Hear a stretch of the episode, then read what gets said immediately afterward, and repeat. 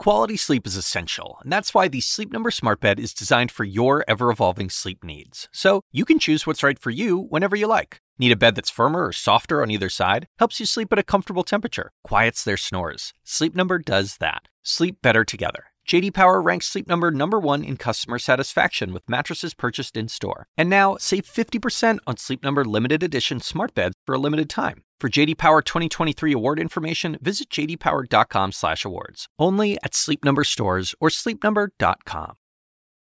This episode is brought to you by Visit Williamsburg.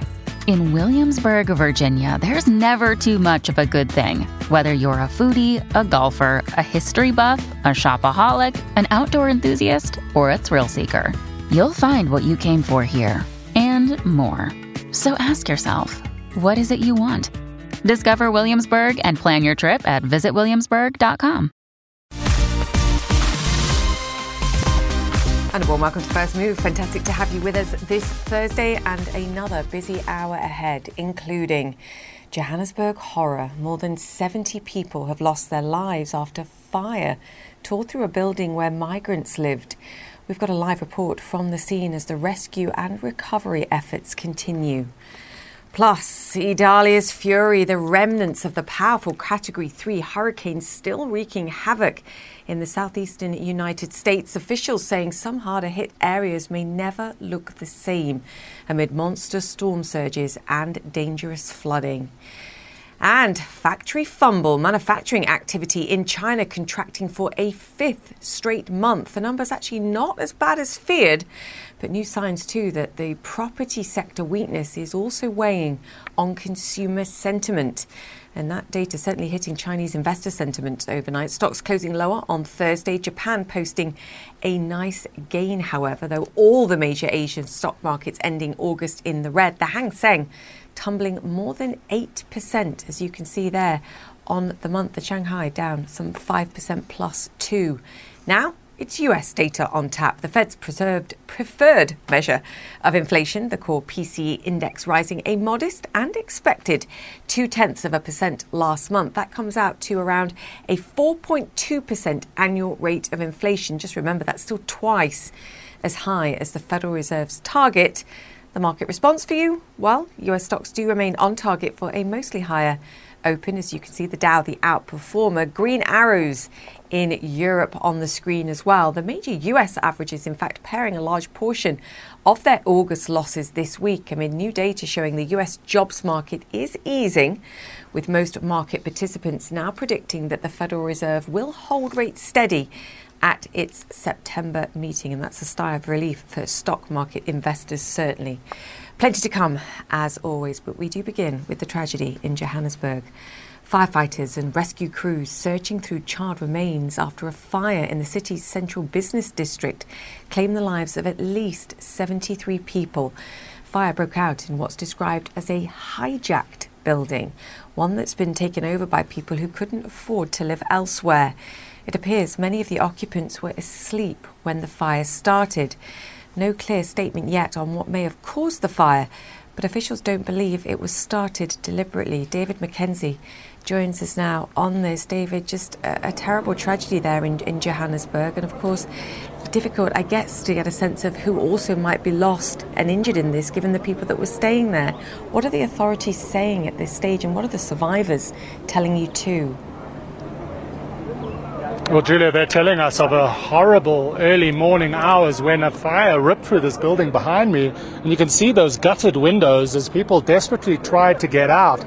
Now, one uh, person said they were locked in, and though it isn't believed at this stage that this is a deliberate fire, the investigation is still going on, and fingers are being pointed of what a horrible human tragedy this has been. There have been bodies put out on the street earlier. There were forensic teams here trying to start identifying the charred remains and many children. Uh, Julia, amongst the dead. This is what's known as a hijacked building, which means it was taken over by gangs, then leased to mostly migrants who were squashed into living quarters that one uh, opposition leader said is like living like pigs. I spoke to a witness who was there uh, and a survivor uh, when the fire broke out. Listen, people, is they make noise. Yeah, it's fire, fire, fire, fire, fire. When I'm wake up, I just see in the gate, I see the fire. The space when be gonna enter, nothing. After that, I come back to my room. Then I broke the window. When I broke the window, the head is intact, but the body is not, is not intact. So I come back in the gate. The fire is full, full. After that, I don't have any plan. I just sit. Then something is come to to me. The smoke. Yeah, the smoke is come to me. Yeah. After that, I just fall down. Then from there, I don't know anything until now.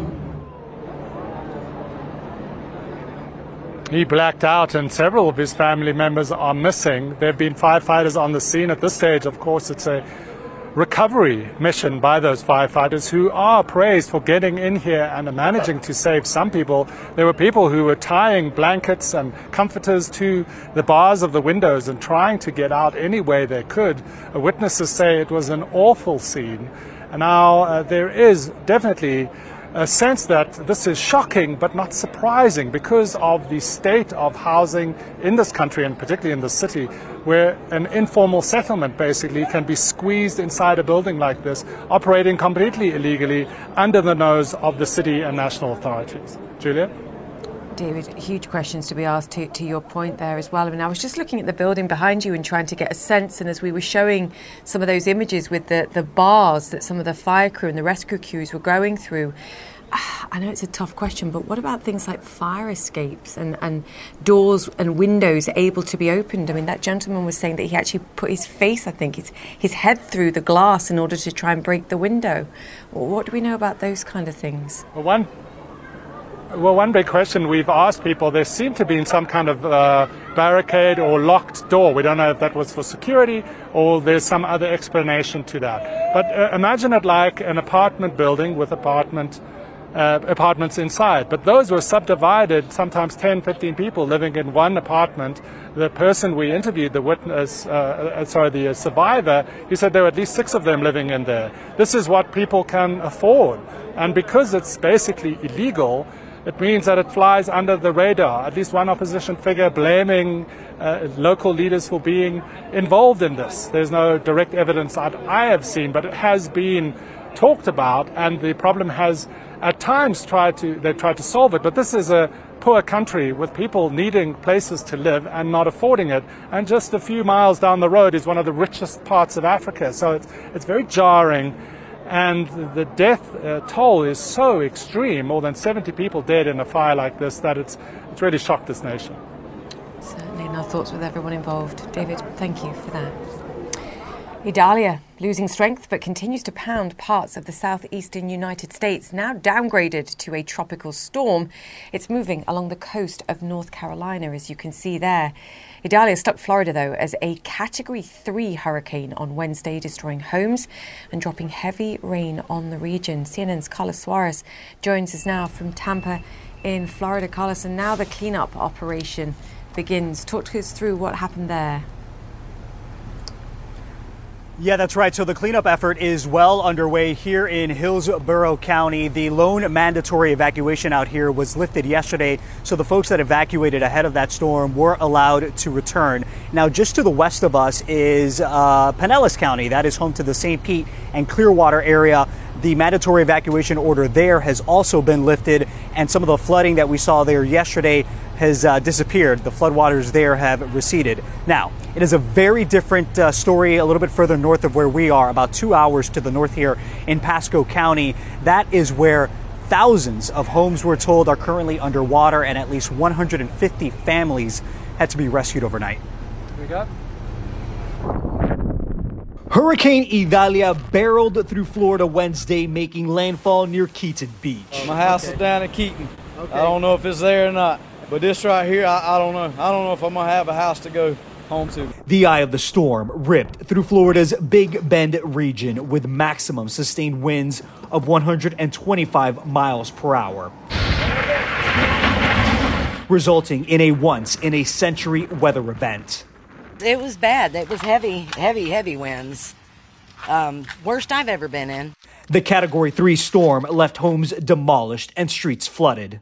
We clearly have uh, significant damage throughout the Big Bend region. This family in Perry, Florida watched as trees fell directly on their home. Oh my gosh. No! Oh. It's okay, it's okay, it's okay, it's okay. Up and down Florida's west coast, record breaking storm surge occurred. In Citrus County, Crystal River left devastated by floodwaters. People are actually really going strong, and and we are an entire city of Crystal River is in a flood zone, so we we have no choice but to, to move to higher ground. Further south along the coast in Hudson Beach, crews rescued residents by boat as the floodwaters came rushing into their homes. I can't believe this. I've never seen nothing like it. This family rescued but heartbroken to leave everything behind. And it just came in before we can get out, man, like so quick. We're trying to get in the truck and it's up to the barely able to get the doors open.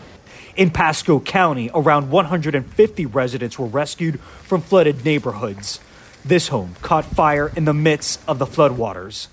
Michael Bobbitt from Cedar Key, Florida, says he stayed behind to weather the storm.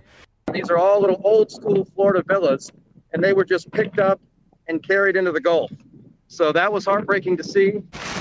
One resident on Anna Maria Island posted this video of her swimming through floodwaters at four in the morning.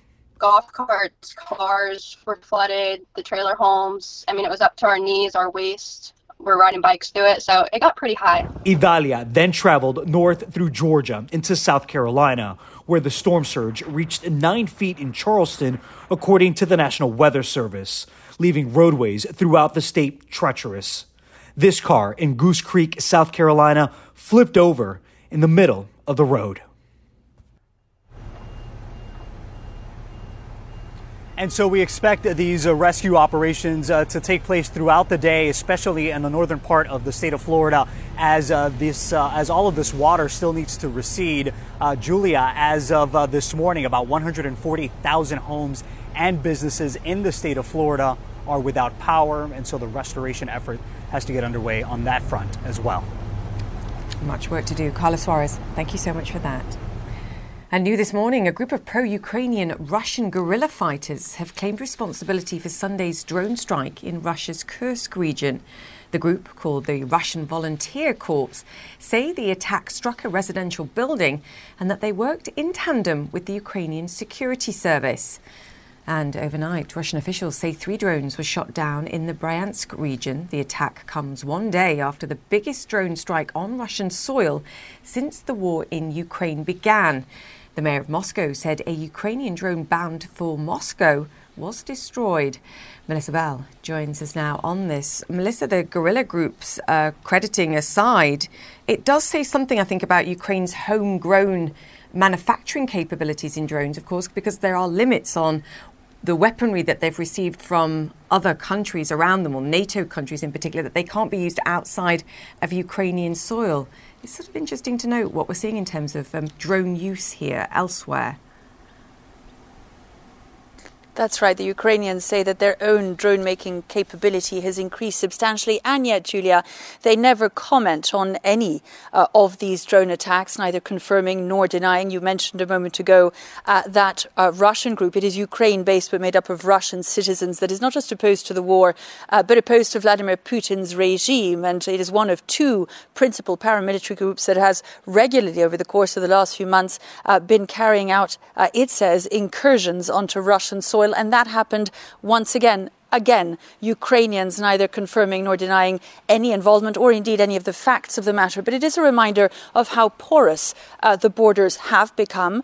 And it is a reminder also of the fact that this is a war that is increasingly being fought on Russian soil. And that was one of the uh, m- words from the Ukrainian uh, president's office uh, after that massive drone attack of Tuesday to Wednesday night uh, that this war is inc- increasingly finding itself on Russian soil and that that cannot be stopped stopped. It's important to remember, meanwhile, that here on Ukrainian soil, it continues to cause uh, misery to so many Ukrainians, and specifically, Julia, beyond those who are fighting uh, uh, this counteroffensive, the very many uh, tens of thousands of Ukrainians who find themselves in the towns that by accident of geography, have found themselves on the divide between Ukrainian soil and Russian soil now for nearly a year and a half.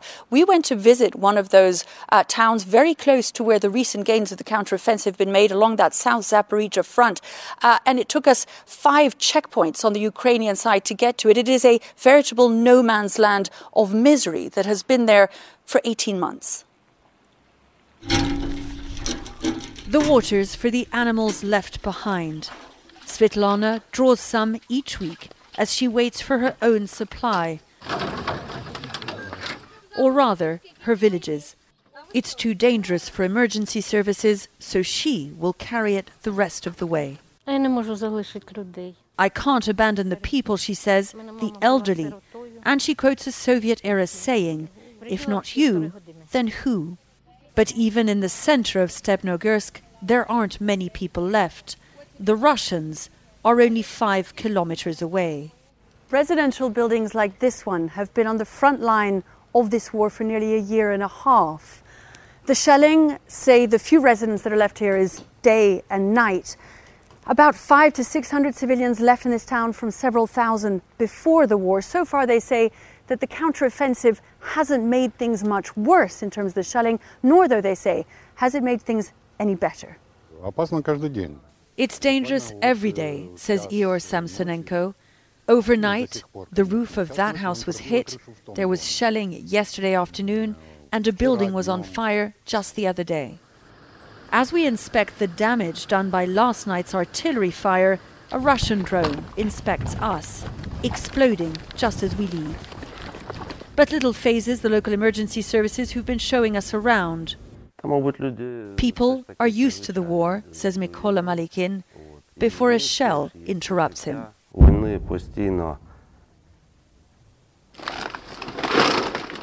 Those the emergency services can't get to rely on people like Svetlana.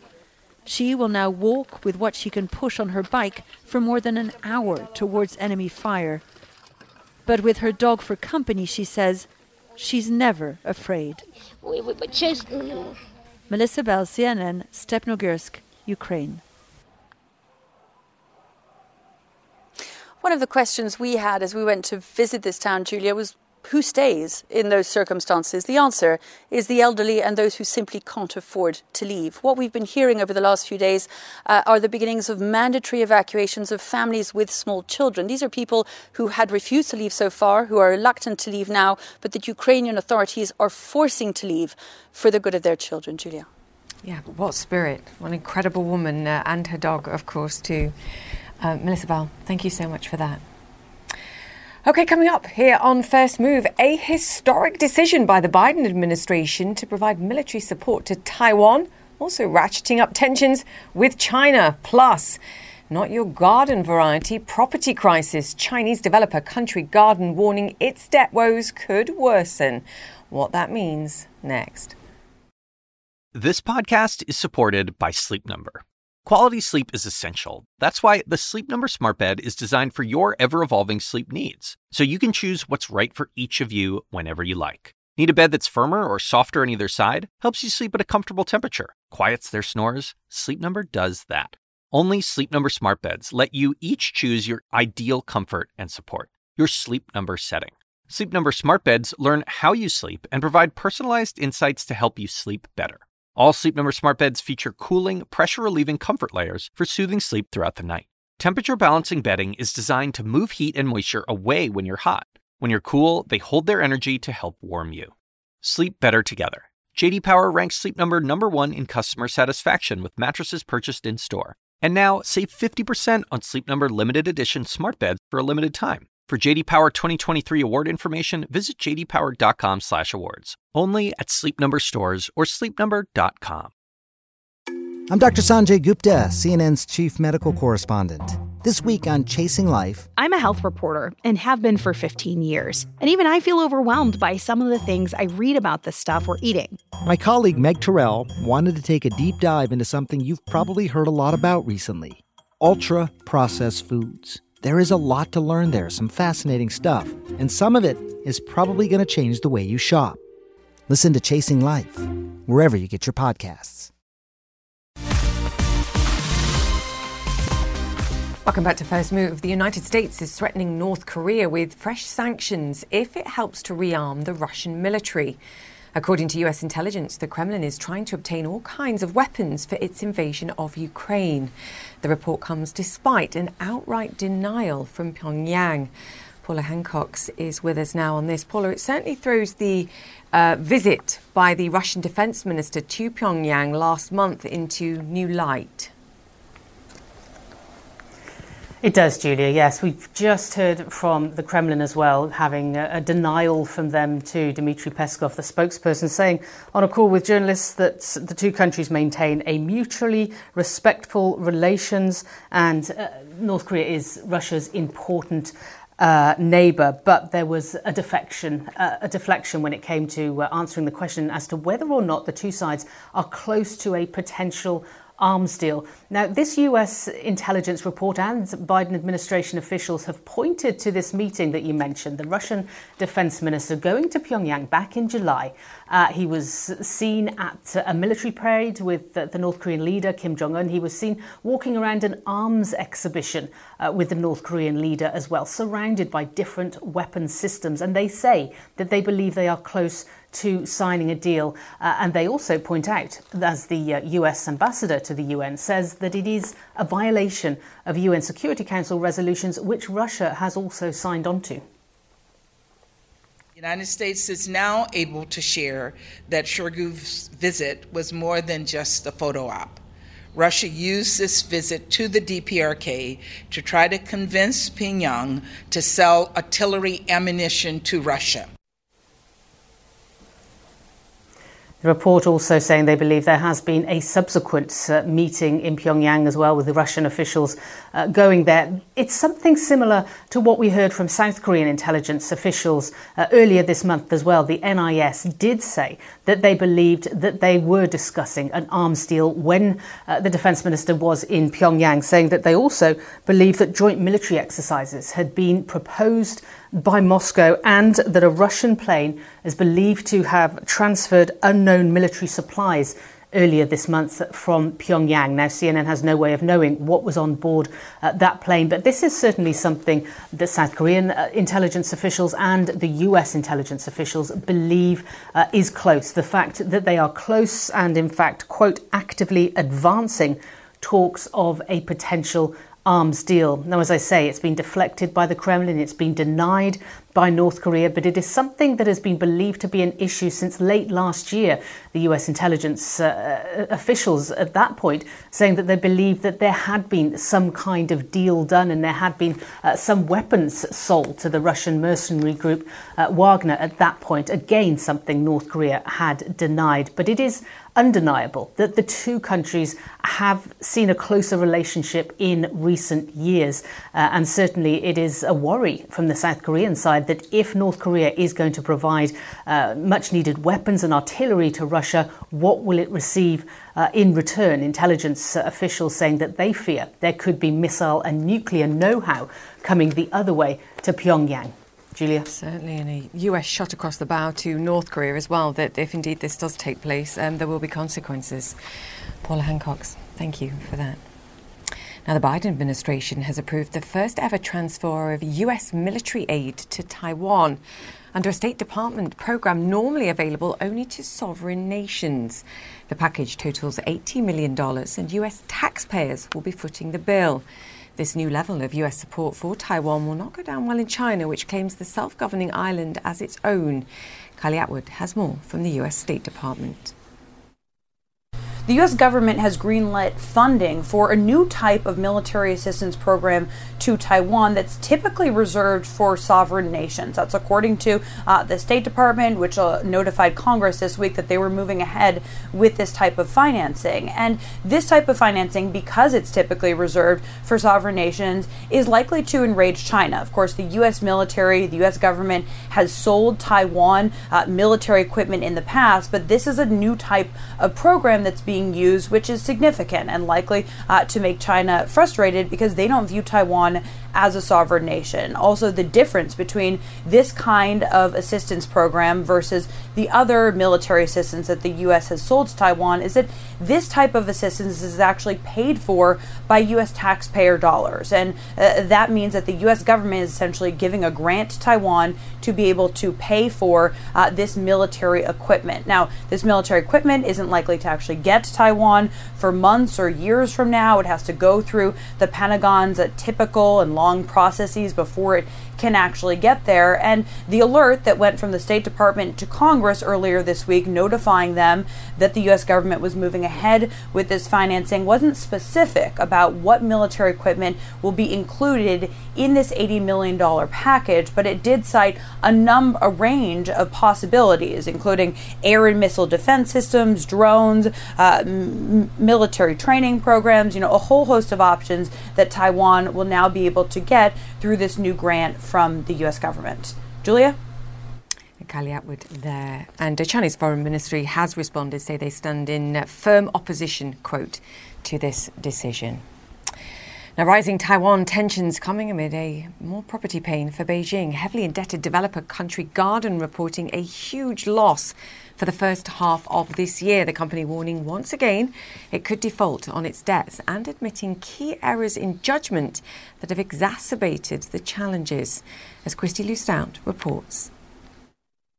Last year was China's largest residential developer. Now, Country Garden is battling a liquidity crisis.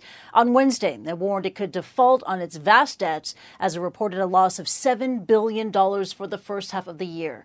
Now, in a filing to the Hong Kong Stock Exchange, Country Garden said this, quote, the company felt deeply remorseful for the unsatisfactory performance, unquote. A Country Garden has nearly $200 billion in total liabilities and is facing mounting pressure to pay off its debts. It said it was caught off guard by the depth and persistence of China's property slump, especially in smaller Chinese cities. For the past two years, China has been mired in a historic property slowdown, resulting in uncompleted homes and unpaid suppliers and creditors. And the slump has been deepening, with new home sales falling more than 34% year on year in July. Now, Chinese officials have introduced measures to shore up the market. On Wednesday, the Chinese megacity Guangzhou relaxed mortgage rules for homebuyers. Analysts say such measures have not been enough. Consumers are reluctant to buy new homes because of falling home prices and rising unemployment. And with Country Garden now warning of default, some fear the liquidity crisis could spread to China's wider economy and even abroad. Kristie Lu Stout, CNN, Hong Kong. And the Chinese central bank announcing in the past hour that it's cutting mortgage rates for first time homebuyers. It's the latest move from Beijing to try and shore up confidence in the sector, but the down payment ratio for first time buyers is still a sizable 20%. All right, coming up after the break, nine foot storm surges turn roads into rivers. Idalia weakens but still causes massive damage and disruption. That's next. Welcome back with a return to the extreme weather in the United States. And just take a look at this dash cam footage of a car picked up and tossed from the road like a child's toy. Two people were taken to hospital, though, with minor injuries. Wow, just take a look at that. Meanwhile, as Idalia weakens into a tropical storm, homeowners in Key, Florida face clearing up damage like this. It was the most powerful storm to hit that region in more than a century. Let's bring in CNN's Dianne Gallagher, who's at Wrightsville Beach, North Carolina, where the storm is set to hit now. Dianne, waterproofs on and definitely no surfing in those waves behind you. Um, it, yeah, it looks pretty rough there. You know, Julia, there's actually one surfer who is out there. I don't know if he's still coming. We saw him catching some of these waves a couple of moments ago. Actually, he is. He's right back going out again.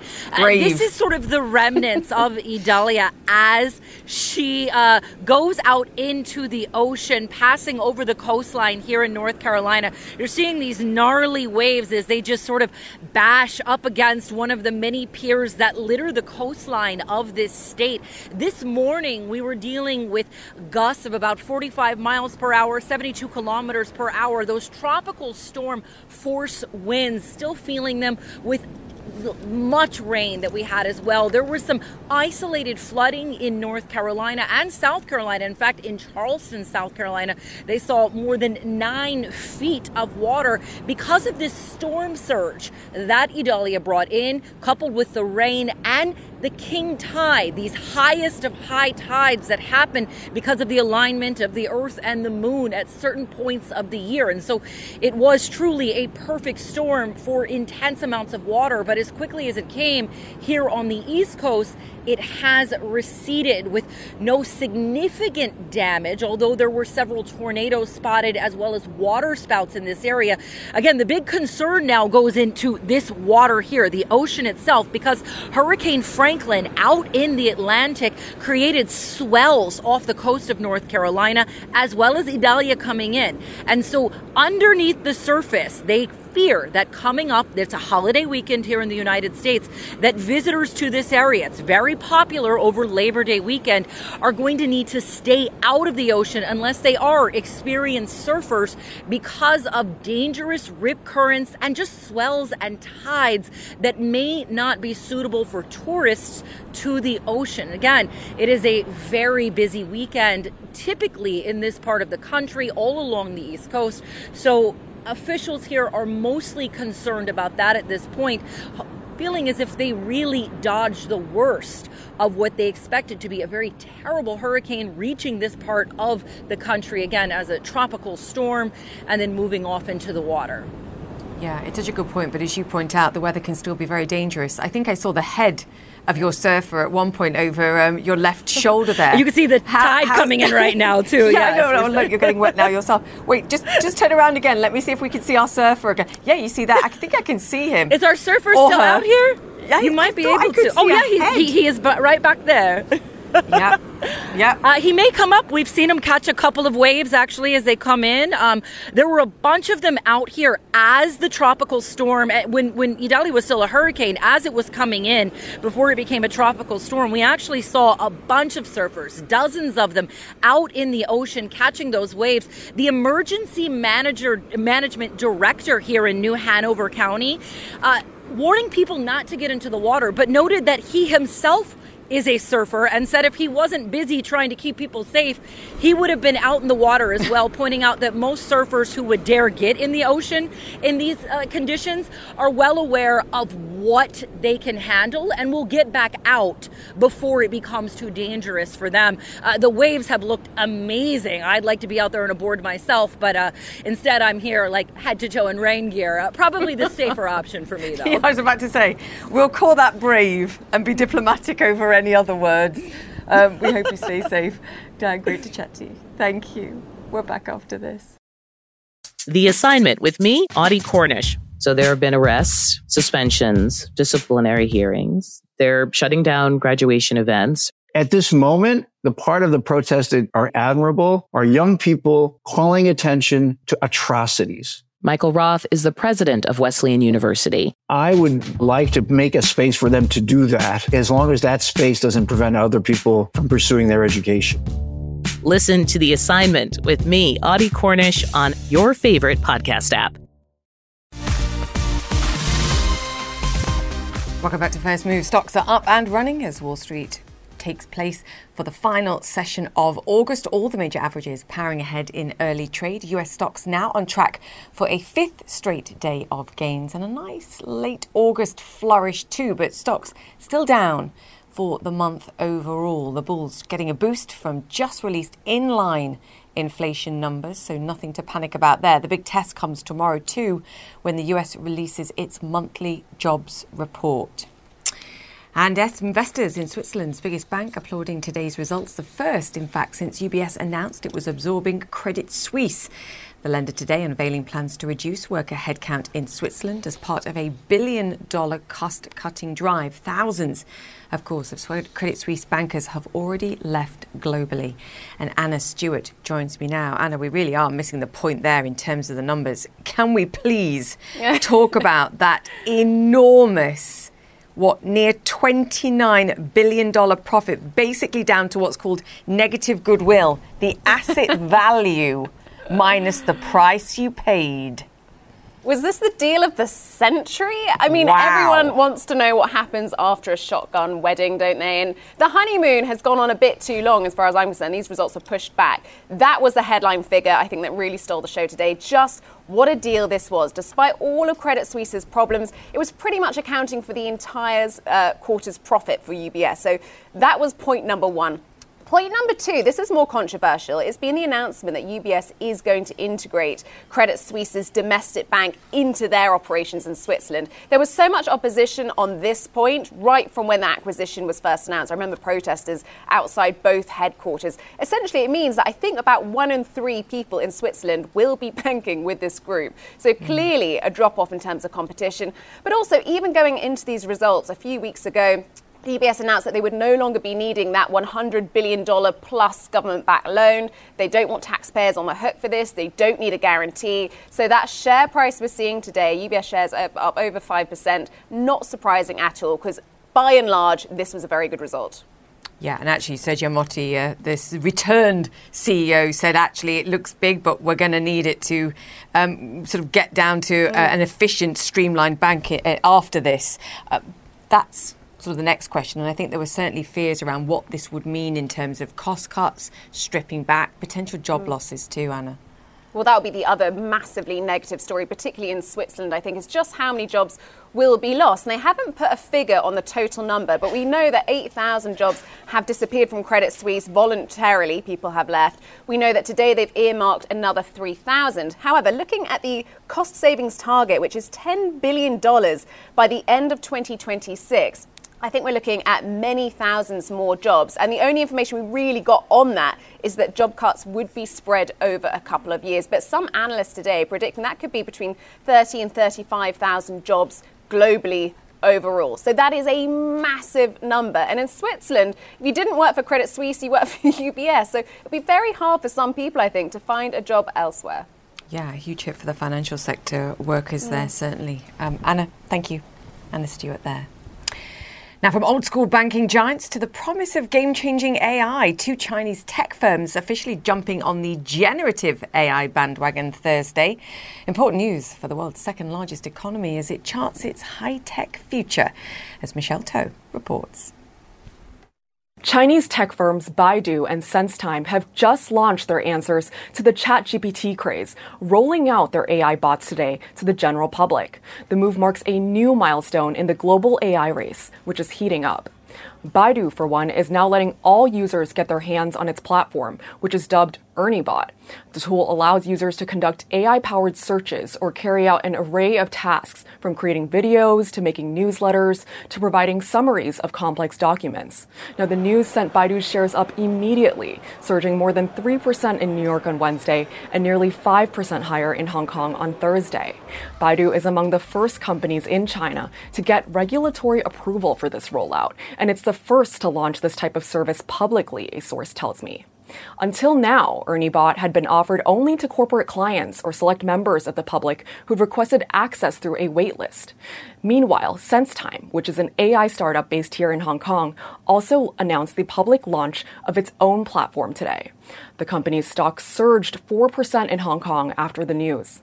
Now, Baidu has been a frontrunner in China in the race to capitalize on the excitement around generative AI, the tech behind systems like ChatGPT or its successor, GPT 4. Baidu announced its own iteration back in February, giving it an early advantage in China, according to analysts. Since then, though, competitors like Alibaba have also announced plans to launch their own ChatGPT style tools, adding to the list of Chinese businesses jumping on this bandwagon. Now, Alibaba told CNN today it had filed for regulatory approval for its own bot, which was introduced in April. To stand out, companies are now showing off how their tech can be used for different scenarios. Baidu says its service is different because of its ability to generate various types of responses like text, images, audio, and video. SenseTime has touted a range of features, which it says lets users write code more efficiently or receive personalized medical advice. Michelle Toh, CNN, Hong Kong. Okay, coming up here on First Move, pressure intensifying on Luis Rubiales to resign. Now, finally, the head of European football's governing body speaks out against the Spaniard. The details next. Back. Spanish football president Luis Rubiales is still refusing to resign despite the outrage and mounting pressure. And now, 11 days after he forcibly kissed player Jennifer Hermoso at the Women's World Cup final in Sydney, the president of European football's governing body is speaking out. Aleksander Ceferin condemning the behaviour as inappropriate. Amanda Davies joins us now. Amanda, you and I were talking about this days and days and days ago. Uh, I guess better late than never. Has it been worth the wait, though, Julia? I think, in short, no. Probably not. I mean, the silence, as we were talking about, not only from UEFA's president, Ceferin, but from the official structures of, of European football's governing body, really has been deafening since uh, the incident that played out uh, in Sydney at the Women's World Cup final. UEFA's argument is that we are talking about an incident that played out at a FIFA event, the Women's World Cup final. We should be leaving it for them to deal with. Many other people's view is hang on, this is European football's governing body, and this is taking place on their watch. Uh, I think it speaks volumes, really, as to the relationship between the president of UEFA, President Ceferin, and Luis Rubiales, uh, the now suspended president of the Spanish Football Federation, who, as you rightly said, despite the growing pressure for him to resign, has not officially done that. It is World Football's governing body who have FIFA who have handed down the, the 90 day provisional suspension whilst they have opened disciplinary proceedings into what has happened. Has Ceferin's statement done enough to placate the people who have felt really very, very hurt and let down? Well, this is what it says. Uh, it says, of course, what he did was inappropriate. We all know that. I hope he knows it was out of order. That's enough for the time being because the disciplinary committee will decide. I'm sad that such an event should overshadow the victory of the Spanish national team. We should change things. So he does say we should change things, Aleksander Ceferin, in his interview with French magazine L'Equipe, but he doesn't say how, what, or when. And you know, he is a man who, like the president of FIFA, Gianni Infantino, is a lawyer. He knows very well the games that are being played. We are talking about the structures of uh, football and politics at play. Would he have said anything were it not for the fact that the Champions League draw is taking place in Monaco in just a couple of hours' time? I think it would have been very difficult for the, the president of European football to.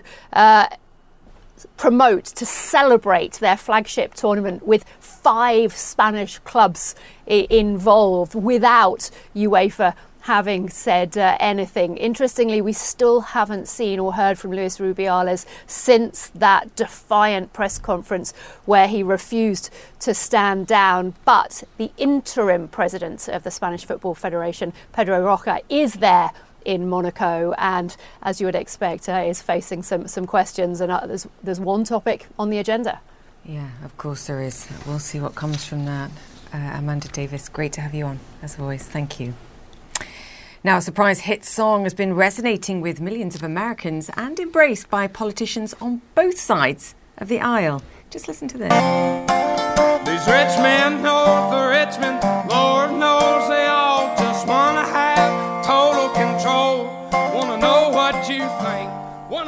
Speaking about inequality, Oliver Anthony says he's enjoyed watching people embrace his song, Rich Men North of Richmond. It was even played at last week's Republican presidential debate. Sort of ironic because he says the song is about the people on that stage. Vanessa Yurkevich has all the details. I've been selling my soul, working all day, overtime hours for bullshit pay. in the woods of rural Virginia, Oliver Anthony sings about what he knows. And, and millions of Americans now know him too. A lot's changed since the last time I sat here and spoke to you. He has the number one song in the country. It was also featured at the Republican debate. Candidates were asked why they think it's resonating. It was funny seeing it at the presidential debate because it's like I wrote that song about those people. Politicians are trying to claim him as a Democrat or Republican. I'm going to write, produce, and distribute authentic music that represents people and not politics. The people from all walks of life are relating to what he has to say. I like that. A lot of people gonna relate to that. The lyrics are awesome. Lenny, I, got, I, got, I got goosebumps too. His real name is Christopher Anthony Lunsford. His friends call him Chris. He lives here in the woods of Farmville, Virginia with his family, just over an hour west of Richmond. He struggled with money, alcohol, depression, and sings about it all. He's everywhere, but nowhere at the same time. I think that his lifestyle and what he wanted to do and like live off the grid and you know live in the country. I think I mean that's that's what he wants to do. On a random Wednesday evening, he sang in town at North Street Press Club. He wanted it to be so everybody here locally could come out and see him. Oliver Anthony says he's turned down $8 million deals since he shot to number one. He seems like a pretty down to earth individual, and this town is one town that's going to protect that if they can. What do you think about what he's saying and why people are resonating from all over? I think there's still a huge swath of people in the middle who are just feel a little disenfranchised with the wealth disparity. Having somebody come out and sort of advocate or voice that frustration it's not surprising to me that it resonates. How do you know Christopher? Uh, he's my neighbor. Anthony DeMarco has lived next door to Oliver Anthony for five years. We still live on a dirt road. He's now his merchandise guy. He's just a guy that smiles a lot, just a fun guy to be around. He says what everybody is feeling for the most part. We don't have a voice to say it to the Richmond, north of Richmond, and now we do.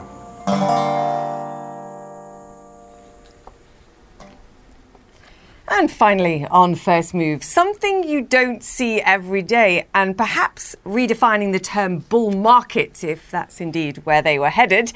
It's a bull in the passenger seat of a car. Yes, take a look at this. It happened this week in Nebraska, in the United States, and there's a chance this may not actually have been the first time. As you can see, the driver heavily modified his vehicle, which was once a police car, in fact, to carry his friend, whose name is Howdy Doody. It left motorists doing all sorts of double takes, and I think even the police were probably scratching their heads too. They eventually sent the driver away with a warning to take the animal home, which he reportedly did. Now, clearly, the officers didn't want to lock horns with man or that beast, and there was clearly a lot at stake for all. See what I did there? Plenty of news today and a meaty end to the show. and that's it for First Move. If you've missed any of our interviews today, they'll be on my X and Instagram pages. You can search for at jchatterley CNN. Connect the World is up next, and I'll see you tomorrow. When you work, you work next level. When you play, you play next level. And when it's time to sleep, Sleep Number smart beds are designed to embrace your uniqueness, providing you with high-quality sleep every night. Sleep next level. JD Power ranks Sleep Number number 1 in customer satisfaction with mattresses purchased in-store. And now, the Queen Sleep Number C4 smart bed is only $1,599. Save $300 for a limited time, only at Sleep Number stores or sleepnumber.com. Prices higher in Alaska and Hawaii. Quality sleep is essential, and that's why the Sleep Number Smart Bed is designed for your ever evolving sleep needs. So you can choose what's right for you whenever you like. Need a bed that's firmer or softer on either side? Helps you sleep at a comfortable temperature, quiets their snores. Sleep Number does that. Sleep better together. JD Power ranks Sleep Number number 1 in customer satisfaction with mattresses purchased in-store. And now, save 50% on Sleep Number limited edition smart beds for a limited time. For JD Power 2023 award information, visit jdpower.com/awards. Only at Sleep Number stores or sleepnumber.com.